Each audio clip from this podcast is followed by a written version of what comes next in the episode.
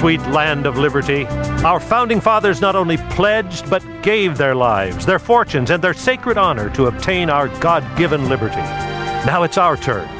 Liberty can only thrive if it's alive in the hearts of a freedom loving people. I'm Dan Matthews, and I'm pleased to welcome you to Freedom's Ring. Here's our host and constitutional lawyer and minister, Alan Reinach. Welcome back to Freedom's Ring, folks.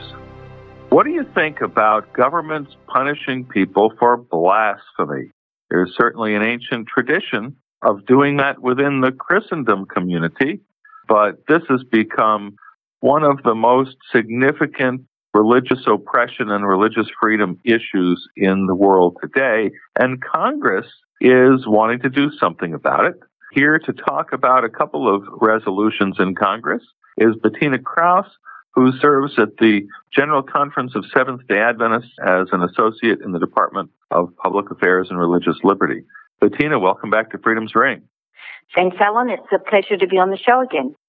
Well, why don't we start with an understanding of the problem? Why are blasphemy laws a problem, and where are they a problem? Sure.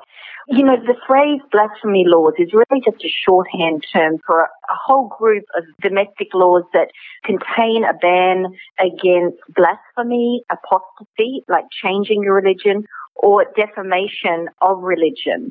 And these are laws that have uh, punishments attached to them that can range from fines in some countries through to significant prison sentences, life uh, sentences, and even in 12 countries, the death penalty. And when you talk about the geographic spread of these laws, they are surprisingly um, well uh, scattered around the world. They are most commonly associated with Muslim majority countries. That's what we usually think of when we think of blasphemy laws.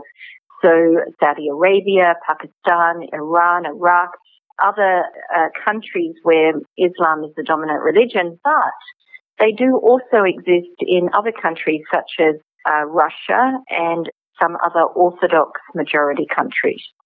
Very interesting.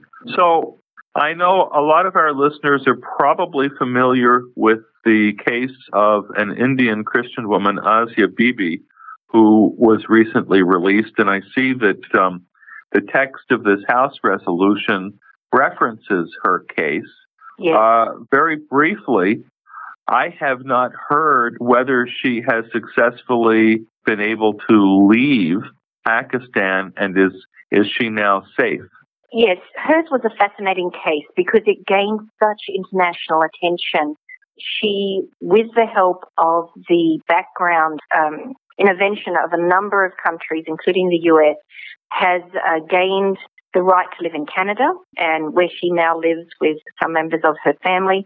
The thing to remember is her case is highly unusual in that it gained such international attention and action. The vast majority of cases, and we're talking here thousands of cases each year, actually go under the radar. We thousands? That's how broad the problem is? Indeed. And that includes everything from fines through to significant prison sentences. We're talking in the thousands here. But here's something to remember, Alan, and it's not the government prosecution that poses the greatest dangers in blasphemy in countries where there are blasphemy laws. The greatest danger lies in mob and vigilante action right. against the accused. And so what we see is that in countries which have blasphemy laws or heresy laws, apostasy laws, it correlates strongly with social hostility against religious minorities and violence against those who are seen as dissenters from the majority religion. So, you know, when governments such as the US government in National Commission on Religious Freedom is counting the victims of apostasy laws or blasphemy laws, it often only counts those who are formally charged. There are many, many others who lose their lives or face severe violence or discrimination from social action against them. So, Congress is stepping up to the plate. Now, foreign policy is generally something that is within the purview of the executive branch, the State Department, et cetera, the White House. But what is the hope or the goal for passage of congressional resolutions? How do you envision this making an important contribution? Sure. The purpose of these resolutions, you know, as you rightly say, the executive branch has responsibility for foreign policy, but what Congress wants to do with these two resolutions is to place pressure on the executive branch to acknowledge and to act on um, this challenge to an even greater extent than they are. So that what they're calling for is for the president and for the State Department to place the issue of blasphemy laws front and center in international engagement with other countries. So they would say if you're negotiating a trade deal, if you're negotiating some kind of cultural exchange, some sort of engagement with another country, you need to, um, the presence of a blasphemy law in that country needs to be addressed in that negotiation. And from a political standpoint, uh, well, first of all, are they bipartisan or is this uh, somehow, you know, another partisan political action? That is the beauty of these resolutions. They definitely bipartisan from their very beginning. The original co-sponsors in both the House and the Senate have been um, representative of both parties. Um, I went on a visit to a senator's office yesterday, a Republican. Today I'm meeting with a Democrat, and we are receiving equally um, warm welcomes in the offices of um, both senators and House members on this. I, I mean, really, it is a no-brainer because it it dovetails so neatly with our commitment to free speech, our commitment to religious freedom. Why wouldn't the US be an international leader on this issue? Well, you know, this um, your question kind of begs uh, a discussion of the changing role of the United States in terms of the global order, because prior to the current administration, I think under both Republican and Democratic administrations, the United States clearly was the you know recognized leader of the global order. And to some extent we were the policemen. And you know we kind of you know tried to keep things to a dull roar if you will. Um, yeah. you know our stated policy whether it's consistently followed or not but our stated policy under the present administration is more of an america first policy. And uh, you know analysts are saying it's much more transactional in nature where these kinds of overarching values and principles uh, tend to be less significant. Um, I would also observe that even as the global policeman, we have often put economic self interest far above considerations of human rights or religious freedom, and that, uh, you know, too often human rights issues have been, uh, you know, relegated to the back burner, which you and I, because we work on these issues, we think yeah, we, we certainly want them to be more prominent. But you ask the question, well, why not? To me, it's a no brainer, as you said, that America should be the foremost champion of human rights and religious freedom. Yes.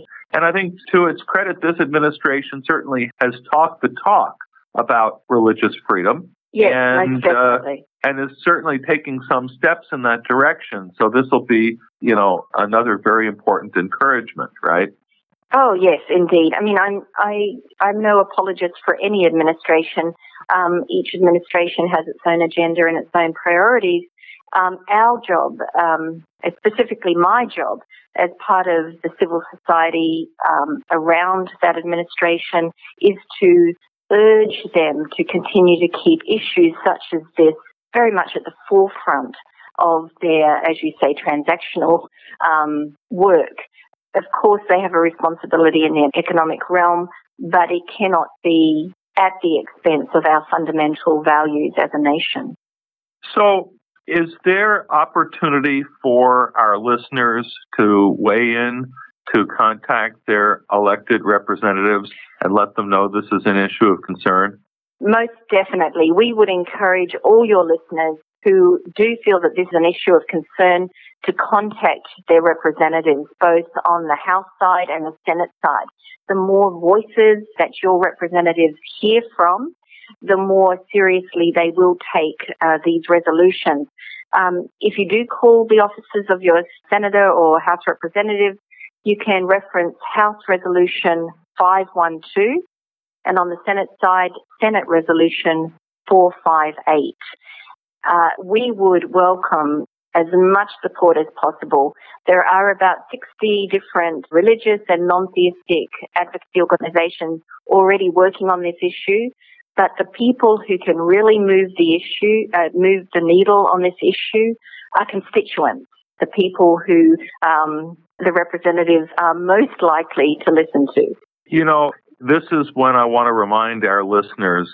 I've interviewed an awful lot of human rights activists over the years working in Washington, D.C., and working on international issues. And they have always uh, insisted that the most powerful force in the world for human rights and religious liberty are the American people, and especially church members who take an interest and let their elected officials know that this is a concern of theirs and you know that they need to pay attention to it. We're certainly not hearing about these kinds of issues in the primary campaigns, right? You know, no, we hear about no. economy or environment or health care, uh, you know, these kinds of issues. Uh, we're not hearing about human rights and religious freedom. So, and, yes. Go ahead. No, and yet we're not hearing about it. And yet I do feel that many of your listeners, for them, this is a significant issue.